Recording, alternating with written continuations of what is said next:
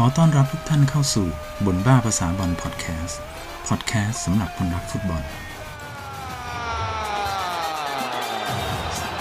สวัสดีครับ กลับมาพบกับบนบ้าภาษาบอลพอดแคสต์นะครับ ก็เอ่อหายหน้าหายตากันไปประมาณ 4 เดือนได้นะครับอ่าหายไปพร้อมกับตอนโควิดมานะโควิดมาผมก็หายไปตอนนี้โควิดเริ่มเริ่มไปแล้ว ผมก็กลับมานะครับ ก็ต้อง กราบขออภัยนะครับที่หายหน้าหายตาไปนานนะก็ติดภารกิจอะไรหลาย ๆ อย่างนะครับ วันนี้นะครับเราก็จะมาคุยกันถึงเรื่องปีกตัวใหม่ของแมนเชสเตอร์ซิตี้นะครับเรือใบสีฟ้า ซึ่งเพิ่งเซ็นสัญญาไปเมื่ออสัปดาห์ที่ผ่านมานี่เองนะครับ ก็เป็นใครไปไม่ได้นะครับเฟรานตอเลสนะครับปีกชาวสเปนของบาเลนเซียนะครับ ก็ย้ายเข้ามาร่วมทัพเรือใบสีฟ้าแมนเชสเตอร์ซิตี้เรียบร้อยแล้วนะครับ ก็งานนี้นะครับก็ต้องขอชมนะ ขอชมทีมงานของแมนเชสเตอร์ซิตี้นะครับ ปิดฤดูกาลปิดฤดูกาลปุ๊บตลาดซื้อขายเปิดปั๊บนี่ก็จัดการเลยนะครับ ก็คว้าตัวเฟร์รานตอร์เรสมาได้เป็นคนแรกนะครับ แล้วหลังจากนั้นก็มีอีกนะแมนซิตี้เนี่ยได้นาธานอาเก้มาอีกนะครับ แล้วก็ท่าทางจะไม่หยุดอยู่เพียงแค่นี้นะครับ ซึ่งการได้ตัวของเฟร์รานตอร์เรสมาเนี่ยนะครับ ก็ทำให้ทีมอื่นๆเนี่ย รวมเป็นทีมใหญ่ๆด้วยนะนะครับก็ต้องอกหักไปตามๆกันนะครับ ก็เท่าที่รู้นะครับก็ตอร์เรสเนี่ยเขาก็ได้รับข้อเสนอนะครับจากทั้งยูเวนตุสนะครับบาเยิร์นมิวนิกโบรุสเซียดอร์ทมุนด์นะครับสองยักษ์ใหญ่ของบุนเดสลีก้านะครับอ่าพวกเนี้ยได้รับข้อเสนอไปแล้ว แล้วก็ยังมีได้รับโทรศัพท์ติดต่อมาจากเรอัลมาดริดนะครับบาร์เซโลนาเชลซีแมนเชสเตอร์ยูไนเต็ดอีกนะครับแต่ท้ายที่สุดแล้วก็กลับเป็นแมนเชสเตอร์ซิตี้ของเป๊ปกวาร์ดิโอล่านะครับ เขาเป็นคนประเทศเดียวกันนะเป๊ปก็เป็นสเปน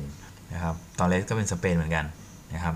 ก็กลับเป็นแมนซิตี้นะครับที่คว้าตัวมาร่วมทีมด้วยค่าตัว 25 ล้านยูโรนะครับบวกกับโบนัสพิเศษอีก 12 ล้านยูโรนะครับก็ผมว่ามันถูกวะถูกถูกกว่าที่คาดอะนะครับคราวนี้เราก็จะมาทำความรู้จักกับปีกตัวนี้กันนะครับก็จริงๆผมเคยใน episode ที่แล้วนะคือเมื่อ 4 เดือนที่แล้วที่คุยเรื่องบรูโน่เฟอร์นันเดสไปนะที่บอกว่าแมนยู จะเสริมทีมตำแหน่งไหนดีนะครับ ปรากฏว่าทางด้านขวาเนี่ยมันมีตัวเลือกจาร์ดอนซานโชนะครับ ก็เลยก็เลยผมก็เลยคิดว่าเอ้ยแมนยูคงไม่เอาเฟรานตอร์เรสนะครับ เพราะว่ามันก็สไตล์เดียวคล้ายๆกับด a น i e l ลเจมด้วยอะไรด้วยนะครับ แต่ว่าพอกลับมาดูคลิปช่วงที่ผ่านมาเนี้ยโอ้โห เด็กคนนี้ไม่บอกเลยนะครับว่าไม่ธรรมดานะครับ ทั้งความเร็วนะครับ ทั้ง speed ทั้งการเลี้ยงบอล ทั้งคือ first touch ทุกทุกทุกอย่างนะครับ ก็ โอ้โห เรียกได้ว่าค่อนข้างเพอร์เฟกนะครับ ก็แต่อาจจะต้องเอามาขัดเกลาอีกนิดหน่อยนะครับ แต่ว่าอยู่สเปนเนี่ยก็อาจจะไม่เปี้ยงป้างเท่าที่ควรนะครับ เพราะว่าไม่ได้เล่นอยู่สโมสรยักษ์ใหญ่นะ ก็อาจจะดูดูไม่เหมือนเขาไม่ไม่ค่อยดังเท่าไหร่นะครับ แต่จริง ๆ แล้วเนี่ยโอ้โหทักษะเขาดีมากนะครับ อันนี้ก็ต้องขอแสดงความเสียใจกับแฟนบอลแมนยูด้วยนะครับ ก็ ก็ต้องพลาดตัวนี้ไปแล้วก็ต้องไปลุ้นเอากับจาดอนซานโชเอาละกันนะครับ ก็ไม่รู้ว่าจะได้หรือเปล่านะครับ คราวนี้เรามาดูเฟรานตอร์เรสกันดีกว่านะครับก็จุดเริ่มต้นของเขานะเฟรานตอร์เรสเนี่ยก็เกิดเมื่อวันที่ 29 กุมภาพันธ์ ปี 2000 เลยนะครับ โอ้โห เกิด 29 กุมภานี่ 4 ปีเนี่ยกว่าจะได้เป่าเทียนวันเกิดสักทีนะครับนะก็ที่เมืองที่เมืองเกิดเขาก็คือที่เมืองฟอยอสนะครับ ก็ถ้าอ่านผิดต้องขออภัยนะครับ F O I O S นะครับ ไม่รู้สำเนียงสเปนอ่านว่ายังไงนะ ก็ในประเทศสเปนนี่แหละ ก็เมืองนี้นะครับ อยู่ห่างจากสนามเมสตายา stadium นะครับรังเหย้าของบาเลนเซีย ไปทางทิศเหนือก็ประมาณ 6 ไมล์นะครับตอร์เรสเนี่ยพอเด็กๆมาเนี่ยเล่นเล่นบอลเป็นเนี่ยก็เข้าร่วมทีมเยาวชนของบาเลนเซียเลยนะครับ ก็เล่นมาตั้งแต่อายุ 6 ขวบนะก็เขาก็เล่าให้ฟังนะครับตอร์เรสเขาก็เล่าให้ฟังบอกว่าเขาเนี่ยใส่เสื้อสโมสรครั้งแรกเนี่ยใส่เสร็จปุ๊บก็ไปยืนดูตัวเองส่องกระจกในห้องน้ำนะก็ยัง ยังงงๆอยู่ว่าเอ้ยโอ้โหตัวเองได้เข้ามาร่วมสโมสรบาเลนเซีย academy เนี่ยได้ยังไงนะยังไม่ค่อยอยากจะเชื่อตัวเองเลยนะครับ ก็หลังจากนั้นเขาก็ไม่ได้ไม่ได้ย้ายไปไหนนะครับเขาก็อยู่ที่ academy ของบาเลนเซียมาตลอดนะครับ เสร็จแล้วพออายุเท่าไหร่อายุ 16นะครับอายุ 16เนี่ยก็ขึ้นมาบาเลนเซียชุด B นะครับพออายุ 17 ก็ติดทีมชาติสเปนไปเล่นในฟุตบอล U17 ชิงแชมป์โลก 2017 ที่อินเดียนะครับก็ปีเดียวกับที่ไอ้จาร์ดอนซานโชเนี่ยไปเล่นเหมือนกันแต่ซานโชเนี่ยเล่นรอบแรก เสร็จแล้วก็โดนดอร์ทมุนด์เรียกตัวกลับนะครับแต่ว่าตอร์เรสเนี่ยก็เล่นจนจบทัวร์นาเมนต์นะครับสเปนเนี่ยได้รองแชมป์นะปีนั้นอังกฤษได้แชมป์ไปนะครับแล้วหลังจากกลับมาจากทัวร์นาเมนต์ฟุตบอลโลกเนี่ยฟุตบอลโลก U17 นะครับ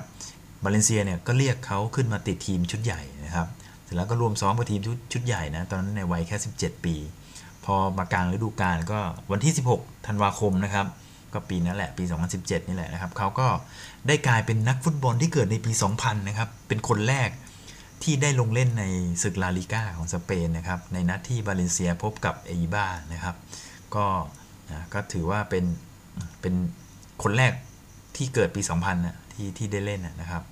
ก็เขาก็เล่นทีมชุดใหญ่มาอีก 3 ปีนะครับ ก็รวมแล้วเขาก็อยู่กับ บาเลนเซียมาทั้งหมด 14 ปีนะครับ ตอนนี้ก็ถึงเวลาแล้วครับที่เขาจะต้องย้ายออกไปหาความท้าทายใหม่ๆ ให้กับตัวเองบ้างนะครับ ก็อย่างที่เราทราบกันนะครับเขาก็ย้ายออกมาสู่แมนเชสเตอร์ซิตี้นะครับ ก็เดิมทีเนี่ยเฟรานตอร์เรสเนี่ยเขาก็มีค่าฉีกสัญญานะครับอยู่ที่ 65 ล้านปอนด์นะครับแต่สุดท้ายบาเลนเซียก็ต้องตัดใจขายเขาในราคา 22.6 ล้านปอนด์นะครับ ก็บวกโบนัสอีก 10.9 ล้านปอนด์ก็ประมาณครึ่งเดียวเท่านั้นเอง นะครับ ก็จริงๆแล้วสโมสรเนี่ยเขาก็อยากที่จะได้ค่าตัวสูงกว่านี้นะครับแต่ว่าตอร์เรสเนี่ยเขาเหลือสัญญากับสโมสรอีกแค่ปีเดียวเองนะครับ ก็อย่างที่เรารู้นะครับกฎบอสแมนนะครับถ้าปล่อยให้หมดสัญญาเนี่ยรับรองว่าเสียไปฟรีๆแน่นอนนะครับ เพราะนั้นถ้าไม่ขายปีนี้เนี่ยปีหน้าก็รับรองเสร็จแน่นอนนะครับ ซึ่งจุดนี้ก็ทำให้แมนเชสเตอร์ซิตี้ได้เปรียบนะครับในการเจรจาต่อรองนะครับ แล้วก็คว้าตัวมาได้ในราคาที่ ค่อนข้างผมนะความรู้สึกผมผมคิดว่ามันถูกกว่าที่ที่เราคาดไว้อะนะดูดูแล้วจริง ๆ มันน่าจะเยอะกว่านี้นะครับ แต่ตัวผมเองเนี่ยก็ก็สงสัยนะว่าทำไมบาเลนเซียเนี่ยรีบขายจังทั้งที่ตลาดซัมเมอร์เนี้ยเนื่องจากโดนโควิดนะครับ ตลาดซัมเมอร์เนี่ยมันก็เลื่อนไปปิดตลาดวันที่ 5 ตุลานะครับช้ากว่าเดิมอีกก็เป็นเดือนนะครับ คือไม่ไม่ต้องถึงขนาดไปขายเดือนตุลาก็ได้ขายสักต้นเดือน กันยาเนี่ยมันก็พอจะมีทีมอื่นมาประมูลสู้แล้ว แต่นี่อยู่ๆโอ้โห ปิดฤดูกาลปุ๊บ ขายให้แมนเชสเตอร์ซิตี้ปั๊บเลยนะครับ ก็ก็เลยเสียเปรียบนะครับ ก็ถ้ามีทีมอื่นมาประมูลสู้ด้วยเนี่ยก็อาจจะได้ราคาเพิ่มขึ้นมาอีกนะครับ ซึ่งตัวตอร์เรสเนี่ยนะด้วยความสามารถของเขานะครับที่โอ้โหเรียกได้ว่าสูงกว่าเด็กในวัยเดียวกันนะครับ แล้วก็อายุยังน้อยเนี่ย ก็ทำให้หลาย ๆ คนเนี่ยเขาก็คาดว่าบาเลนเซียยุคใหม่เนี่ยครับก็จะจะต้องสร้างทีมขึ้นมานะครับโดยมีตัวตอเลสเนี่ยเป็นศูนย์กลางนะครับแต่ว่าสโมสรเนี่ยครับก็คือจริงๆบาเลนเซียก็ถือว่าเป็นสโมสรใหญ่สโมสรหนึ่งในสเปนนะครับแต่ว่าแต่ถ้าถามว่าใหญ่จริงๆเนี่ยมันก็คือเรอัลมาดริดกับกับบาร์เซโลนานะครับและอีกทีนึงก็คือแอตเลติโกมาดริดนะครับก็ เขาบอกว่าสโมสรนี้เนี่ยก็มักจะมีพวกปัญหาการเมืองภายในนะครับแล้วมีการแทรกแซงจากประทงประธานบ้าง หรือผู้มีอิทธิพลในสโมสรเนี่ยนะครับ ก็อะไรที่เป็นเรื่องเงินทองทองนะครับ ก็มักจะโดนแทรกแซงอยู่เสมอ ซึ่งบาเลนเซียเนี่ยจริง ๆ แล้วเขากำลังที่จะเจรจาต่อสัญญากับกับตอเลสอยู่นะครับ ก็กำลังดำเนินการอยู่นี่แหละนะแต่สโมสรอยู่ๆก็ตัดสินใจปิดการเจรจาซะอย่างนั้นแหละ แล้วก็ตกลงอะยอมรับค่าตัวจากแมนเชสแมนเชสเตอร์ซิตี้เลย นะครับ แล้วก็ขายให้แมนเชสเตอร์ซิตี้ไปเลยนะพอตลาดเปิดก็ชูเสื้อนะครับ ก็เรามาดูจุดแข็งนะจุดแข็งของเด็กคนนี้นะครับเฟรานตอเรสเนี่ยคือโฮเซ่คิมิเนสนะครับเขาเป็นผู้อำนวยการของบาเลนเซีย Academy นะครับก็เคยให้สัมภาษณ์ไว้กับ BBC นะครับสื่อของอังกฤษนะครับว่าคือตั้งแต่วันแรกที่ตอเรสเข้าร่วมสโมสรบาเลนเซียเนี่ยเขาก็คือมีเส้นทางเดินเหมือนเหมือนเขาบอกว่าเปรียบเหมือนกับ ลิโอเนลเมสซี่นะหรือแม้แต่คริสเตียโนโรนัลโด้นะครับ หรือเท่าที่ผมเคยเคยอ่านมาเนี่ยนะครับไม่ว่านักฟุตบอลคนไหนเก่งๆเนี่ยเขาจะเป็นอย่างเงี้ยก็คือว่าเวลาเขาเข้าทีมเยาวชนเนี่ยเขาไม่ได้เล่นรุ่นของเขาหรอกครับ สมมติอายุ 15 เขาก็จะต้องไปเตะกับอายุ 17 18เนี่ยตอนอายุ 12 เขาก็ต้องไปเตะกับอายุ 15นะครับเหมือนกับว่าเขาก็จะต้องแบกน้ำหนักอะนะครับไปเล่นกับคนที่ตัวใหญ่กว่านะครับแล้วก็อายุมากกว่าพวกเนี้ย ก็ถ้าเป็นมวยก็เหมือนกับแบกน้ำหนักอะชกข้ามรุ่นอะอย่างนี้นะครับ คือคนเก่งๆอะมักจะมีลักษณะแบบนี้นะเขาจะถูกดันขึ้นไปนะครับ การเล่นของตอเลสเนี่ยนะครับก็เอาง่ายๆเขาเขามีความเร็วนะครับ พื้นฐานของเกมเขาเนี่ยมักจะใช้ความเร็วเป็นหลักนะทั้งการ control บอลนะครับ การ first touch นะครับสัมผัสบอลแรกเนี่ยโอ้โหบอลลอยมาเนี่ยจับบอลไม่ไม่ต้องไม่ใช่ว่าจับบอลอยู่กับเท้านะครับ จับบอลแล้วก็ แตะบอลไปข้างหน้า หรือจะหักมุมเปลี่ยนเส้นทางอะไรเนี่ยเขาเขาทำได้ทันทีเลยทำได้ยอดเยี่ยมมากนะครับ รวมไปถึงการเลี้ยงบอลที่เขาใช้คำว่าคาดเดาไม่ได้เลยนะครับนะก็ผมก็เลยลองไปหาคลิปของตอเลสดูปรากฏว่าโอ้โหเด็กคนนี้นี่ใช้ได้เลยนะครับ ก็คือคือไม่ได้แค่ใช้ได้อะคือเจ๋งเลยอะนะครับ ทั้งการเลี้ยงการกระชากไอ้ไอ้คำว่าการเลี้ยงบอลที่คาดเดาไม่ได้เนี่ยลองไปหาดูเลยครับ เป็นอย่างนั้นจริง ๆนะครับ ตอนแรกคิดว่าเขาจะกระชากไป อยู่ก็ตัดกลับมาหรืออะไรประมาณประมาณนี้นะครับนะก็เขาบอกว่าเนี่ยตอนเลสเนี่ยเป็นเป็นปีกสำหรับฟุตบอลสมัยใหม่นะครับ สามารถขุบเข้าไปเล่นตรงกลางนะหุบเข้าไปเล่นข้างในได้นะครับเขามีจังหวะการการเลี้ยงบอลที่สามารถเปลี่ยนแปลงความเร็วได้ได้ดีนะครับ เหมือนกับเลี้ยงเลี้ยงหยุดหยุดเสร็จแล้วก็กระชากเนี่ยทำให้กองหลังเสียจังหวะนะครับเขามีพลังเยอะนะสามารถวิ่งได้ตลอดนะครับ เลี้ยงบอลเชื่องเท้านะแล้วก็แข็งแกร่งในลูกกลางอากาศนะครับอันนี้คือคือคำชมของโคเซ่คิมิเนสนะครับเขาบอกแล้วเหมือนกับคริสเตียโนโรนโดตอนที่ยังเป็นหนุ่มเลยนะตอนนี้โรนโดนี่ก็ 30 เท่าไหร่ละ34 35 ละนะครับเขาบอกเปรียบเหมือนกับเป็นคริสเตียโนโรนัลโด้ตอนเป็นหนุ่มนะครับซึ่งมันก็บังเอิญหรือยังไงก็ไม่ทราบนะคริสเตียโนโรนัลโดเนี่ยก็ก็เป็นไอดอลของเฟรานตอเลสด้วยนะครับ คือตอเลสเนี่ยเขาก็พยายามที่จะทำตัวเหมือนคริสเตียโนโรนัลโด้นะครับ คือในสนามเนี่ยเอาจริงเอาจังยังไงนะครับเขาก็พยายามทำอย่างนั้นนะ คือไม่ใช่แค่เฉพาะในสนามเท่านั้นนะครับ ชีวิตนอกสนามเขาก็ยังพยายามที่จะเลียนแบบอีกด้วยนะครับ การรักษาร่างกายนะครับ การทัศนคติในการใช้ชีวิต การมองเกมอย่างโรนัลโดเนี่ยเขาเวลาไปซ้อมเนี่ยก็ไปซ้อมคนแรก เลิกซ้อมเนี่ยก็ก็เลิกซ้อมคนสุดท้ายนะครับ ซึ่งตอเลสเนี่ย เขาชื่นชมโรนัลโดมากนะครับก็แล้วเขาก็บอกมาแล้วว่าเขาเนี่ยอยากจะเดินตามรอยของโรนัลโดนะครับก็สำหรับเด็กคนหนึ่งนะก็นับว่ามีความเป็นไปได้นะครับ ที่ที่เขาจะพัฒนาตัวเองเนี่ยไปสู่ผู้เล่นที่สมบูรณ์แบบในอนาคตนะครับ คือเขายังมีเวลาอีกเป็นเป็นสิปีนะครับนะคือคิมิเนสเนี่ยก็บอกว่าจุดเด่นเขาบางทีอาจจะไม่ใช่ความเร็วหรืออะไรก็ได้นะครับ จุดเด่นเขาบางที อาจจะเป็นเรื่องสัญชาตญาณในการเล่นฟุตบอลก็ได้นะครับ เพราะบางทีเขาทำทำไปด้วยสัญชาตญาณทำไปโดยอัตโนมัติ โดยโดยไม่ต้องคิดเลยอะไรเงี้ยนะครับ ก็อันเนี้ยเราต้องรอดูกันนะ ว่าพอไปอยู่ในมือเป๊ปกวาร์ดิโอล่าแล้วก็จะปั้นเด็กคนนี้ให้ให้เป็นอย่างที่โฮเซ่คิมิเนสพูดไว้ได้หรือเปล่านะครับ จากสเปนนะครับมาที่อังกฤษนะ สเปนเขาเวลาเขาพูดเขาจะใช้ภาษา Spanish นะครับ ส่วนมาอังกฤษเนี่ยคงต้องพูดภาษาอังกฤษละ นะครับ ก็มีนักข่าวไปถามนะไปถามตอเลสเนี่ยเกี่ยวกับการเรียนภาษา ว่ากำลังเรียนภาษาอยู่หรือเปล่านะครับตอเลสเขาก็บอกว่าเออคือเขาเนี่ยก็จะต้องเรียนภาษาอยู่เสมอเนี่ยเพราะว่าเขาบอกว่าฟุตบอลเนี่ยเขาไม่มีทางรู้ว่าฟุตบอลเนี่ยจะจะพาเขาเนี่ยไปที่ไหนในวันพรุ่งนี้ หรือในเดือนหน้าในปีหน้าเนี่ยเขาก็ต้องมีการเตรียมพร้อมนะครับ แต่ว่าเขาบอกเนี่ยตอนนี้เขากำลังเรียนภาษาอังกฤษอยู่ด้วยนะครับ เพราะว่าภาษาอังกฤษมีความสำคัญนะไม่ว่าที่ไม่ว่าจะอยู่ส่วนไหนของโลกนะครับ เพราะว่าภาษาอังกฤษมันคืออย่างที่เราทราบกันนะภาษาอังกฤษมันคือภาษาภาษากลางนะครับที่เขาใช้สนทนากันนะครับก็ถือว่าเป็นเป็นเด็กหนุ่มที่มีวิสัยทัศน์นะก็ภาษาแรกคือภาษาสเปนใช่ไหมเป็นภาษาบ้านเกิดนะครับภาษาที่ 2 ที่จะเรียนก็เลือกเรียนที่เป็นภาษาอังกฤษนะครับ แต่แล้วก็ดูเหมือนว่าเด็กคนนี้ก็จะชอบภาษาอังกฤษด้วยนะนะเพราะเขามีรอยสักที่ข้อเท้านะรอยสักของเขาเนี่ยมันมีจะเป็นรูปนะครับ แล้วก็เป็นรูปอะไรเดี๋ยวผมเฉลยทีหลังนะครับ ส่วนตัวอักษรภาษาอังกฤษตัวอักษรที่เขียนเนี่ยก็เป็นภาษาอังกฤษเลยนะครับนะเขาก็ยังไม่ไม่สักเป็นภาษาสเปนิชนะครับ คราวนี้เรามาดู mindset กันบ้างนะครับ mindset mindset เนี่ยอย่างที่เราทราบนะ mindset ก็คือมันก็เหมือนกับความเชื่ออที่ที่ทำให้เราคือที่มันส่งผลต่อพฤติกรรมการใช้ชีวิตของเรานะครับ mindset เด็กคนนี้เนี่ยนะเขาบอกว่าในฐานะผู้เล่นเนี่ย เขาเนี่ยคิดว่าตัวเขาเองเนี่ยเป็นคนที่มีความทะเยอทะยานนะครับ อันนี้ตอเลสเขาพูดมาเองนะครับเขาเป็นคนที่มีความทะเยอทะยานนะเป็นคนที่ต้องการที่จะเอาชนะชนะแล้วก็ชนะให้ได้นะครับ คือพอเมื่อเวลาผ่านไปเนี่ยเวลาเขามีความพร้อมมากขึ้น เติบโตมากขึ้นเขาก็ต้องการที่จะเผชิญกับความท้าทายที่มันยิ่งใหญ่กว่านะครับ เหมือนกับ mission แรกสำเร็จแล้ว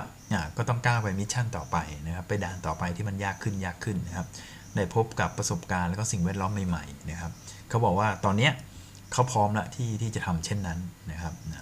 ทัศนคติแบบนี้บางทีเราก็เรียกกันว่า growth mindset นะครับเขาบอกว่าในส่วนลึกข้างในของเขาเนี่ยนะเขาก็มักจะคิดว่าตัวเขาเองเนี่ยเก่งที่สุดอยู่เสมอนะครับ แล้วก็เขาเนี่ยอยากที่จะเป็นคนที่เก่งที่สุดนะแล้วก็พยายามที่จะทำให้ดีที่สุดแล้วเขาบอกมาประโยคหนึ่งก็คือว่า ถ้าคุณไม่เชื่อว่าตัวเองเก่งที่สุดแล้วเนี่ยมันก็ไม่มีใครเชื่อในสิ่งที่คุณเป็นหรอกเออ ประโยคนี้ผมว่าใช้ได้นะนะครับ ถ้าคุณไม่เชื่อว่าตัวเองเก่งที่สุด มันก็ไม่มีใครเชื่อในสิ่งที่คุณเป็นเออสามารถเอาเอาไปใช้เป็นเป็นหลักในการดำเนินชีวิตอของพวกเราได้เลยนะครับเนี่ยนะครับเหมือนกับว่าเวลาเราจะทำอะไรสักอย่างเนี่ยถ้าเราไม่เชื่อว่ามันจะสำเร็จเนี่ยเราก็คงไม่ลงมือทำใช่ไหมนะครับแต่เพราะว่าเราเชื่อว่ามันจะสำเร็จไงครับเราจึงลงมือทำเพราะฉะนั้นเนี่ยบางทีคนอื่นแบบเฮ้ยอย่าไปทำเลยมันไม่ได้หรอกยากเนี่ย แต่ว่าเรายังไม่ได้ลงมือทำกันแต่ถ้าเราเชื่อเนี่ยว่าเราทำได้นะครับ เราคือถ้าเราเชื่อว่าเราทำได้เนี่ยแล้วเราเริ่มลงมือทำมันก็มี2ออย่างก็คือสำเร็จกับไม่สำเร็จนะครับ แต่ถ้าเราไม่ลงมือทำเลยเนี่ยมันยังไงมันก็ไม่มีทางสำเร็จไปได้นะครับ เพราะฉะนั้นอย่างที่ตอนเลสพูดไว้เลยครับ คุณต้องเชื่อในตัวคุณเองก่อนนะครับ เพราะว่าถ้าไม่เชื่อเนี่ยก็คงไม่มีใครเชื่อเนี่ยโอเคมากนะครับ mindset นี้ส่วนชีวิตนอกสนามนะครับทุกวันนี้เนี่ย ตอเลสเนี่ยเขาก็ยังคงอาศัยอยู่กับพ่อของเขาในในบ้านเกิดนะครับในเมืองฟอยอสนี่นี่นะครับ ก็ถึงแม้ว่าตัวเขาเนี่ยจะซื้ออพาร์ตเมนต์อยู่ในบาเลนเซียไว้ด้วยนะครับ ถ้าวันไหนไม่กลับเนี่ยก็อาจจะนอนที่อพาร์ตเมนต์แต่ส่วนใหญ่เขาจะกลับมานอนกับพ่อเขานะครับกับครอบครัวที่เมืองฟอยอสนี่ครับส่วนเพื่อนสนิทของเขาเนี่ยมักจะเรียกเขาว่าเฟลลี่นะครับเฟรานตอเลสนะเรียกสั้นๆว่าเฟลลี่นะครับเพื่อนสนิทเขาบอกเขามีเพื่อนสนิทอยู่ประมาณ 4 คนนะที่สนิทมากๆเลย มีอยู่ 4 คน ก็รู้จักกันมาตั้งแต่เด็กเนี่ยแล้วทุกวันนี้เขาก็ยังติดต่อกับกับเพื่อนพวกนี้อยู่เสมอนะครับเขาบอกว่าเพื่อนของเขาพวกนี้เป็นคนที่มีความจริงใจนะคือเวลาเวลาที่ตัวเขาทำผิดเนี่ยถึงแม้ว่าเขาจะเป็นซูเปอร์สตาร์ของเมืองนะของทีมของสโมสรเนี่ยเวลาเขาทำอะไรผิดเนี่ยเพื่อน 4 คนเนี่ยเขาก็จะมาบอกเลยว่าเฮ้ย นายทำไม่ดีนะ ตรงนี้นะอะไรเงี้ยคือกล้าที่จะมาตำหนินะแล้วก็แล้วก็บอกให้ปรับปรุงนะครับ ส่วนเวลาที่เขาทำอะไรได้ดีเนี่ยนะครับก็จะเป็นพวกนี้อีกนั่นแหละนะครับที่มาแสดงความยินดีกับเขาเนี่ยซึ่งตอเลสเนี่ยเขาเขารู้สึกขอบคุณเพื่อนเขา 4 คนนี้มากจริง ๆ นะครับกับแฟนบอลบาเลนเซียก็เหมือนกันนะครับเขาก็เป็นที่รักของแฟนๆนะครับส่วนใหญ่มีเวลาว่างเนี่ยนะเวลาเจอแฟนๆเนี่ยเขาเขาไม่ไม่เคยปฏิเสธที่จะ มาถ่ายรูปกับกับแฟนบอลของเขาเลยนะครับเขาจะมีเวลาให้กับแฟนบอลของเขาเสมอนะครับนี่ชีวิตที่บ้านเนี่ยนะเขาก็ยังมีสุนัขที่เขารักอีก 2 ตัวนะตัวแรกเนี่ยเขามันเป็นพันธุ์ Podenco Podenco Andaluz นะครับผมก็ไม่เคยได้ยินนะอายุ 11 ปีเนี่ยชื่อว่ามินนี่นะก็น่าจะเป็นตัวเมียนะครับแล้วก็อีกตัวหนึ่งเป็นพันธุ์ Czechoslovakian Wolfdog นะครับน่าจะเป็นหมาป่า ของเชโกสโลวาเกียคือ จริงๆ ประเทศเชโกสโลวาเกียเนี่ยเขาเขาเรียกว่าอะไรเขาแยกประเทศละเป็นสาธารณรัฐเช็กกับสโลวักนะครับ แต่ว่าพันธุ์สุนัขเนี่ยยังใช้ชื่อว่าเชโกสโลวาเกียอยู่นะครับ ซึ่งเป็นน่าจะเป็นสายพันธุ์หมาป่านะเขาใช้วูฟด็อกเนี่ยตัวนี้อายุ 12 ปีชื่อว่าลูน่านะครับก็ดูแล้วก็น่าจะเป็นตัวเมียทั้งคู่นะครับดูจากชื่อนะครับ ก็ส่วนชีวิตรักนั่นแหละครับชีวิตรักเนี่ยยังครับ ตอนเลสเนี่ยยังยังไม่มีคนรักนะครับ ซึ่งผู้หญิงคนสำคัญที่สุดในชีวิตของเขาเนี่ยปัจจุบันก็คืออารันซ่านะครับ ก็คือเป็นพี่สาว ซึ่งอายุมากกว่าเขาเนี่ยหปีนะครับ ซึ่งตอเลสเนี่ยเขาก็พูดถึงพี่สาวตัวเองไว้ว่าอย่างนี้นะครับ คือพี่สาวของผมเนี่ยเขาเขาเป็นทุกสิ่งทุกอย่างนะ ก็ผมคงไม่สามารถเติบโตมาอย่างมาเป็นอย่างทุกวันนี้ได้ ถ้าปราศจากพี่สาวคนนี้นะครับเขาว่าเขาสามารถเปิดใจกับ กับพี่สาวเขาเนี่ยได้ทุกเรื่องนะครับ เธอเป็นหญิงแต่งนะผ่านช่วงเวลาที่ยากลำบาก แล้วก็ซับซ้อนมามามากนะครับ แล้วก็แต่เธอก็ผ่านมามันมาได้ด้วยดีนะครับ ก็ตอนนี้พี่สาวของเธอเนี่ยก็มีงานทำแล้ว แต่เขาไม่ได้บอกว่าทำงานอะไรนะฮะ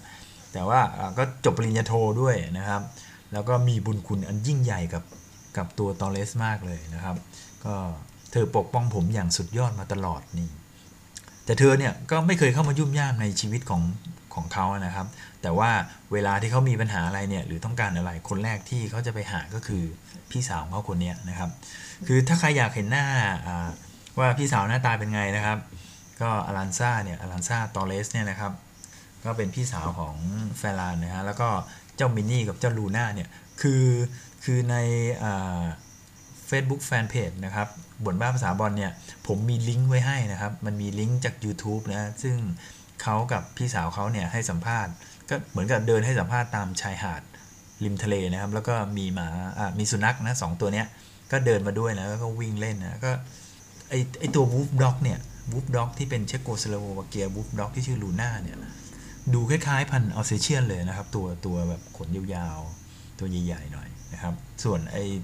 ไอตัวโพเดนโค อ่าอันดาลุสเนี่ยตัวเนี้ยตัวสีน้ำตาลตัวเพียวๆตัวเล็กๆ นิดนึงนะครับแต่คือแต่ไม่เล็กมากนะ ตัวขนาดกลางๆ มากกว่า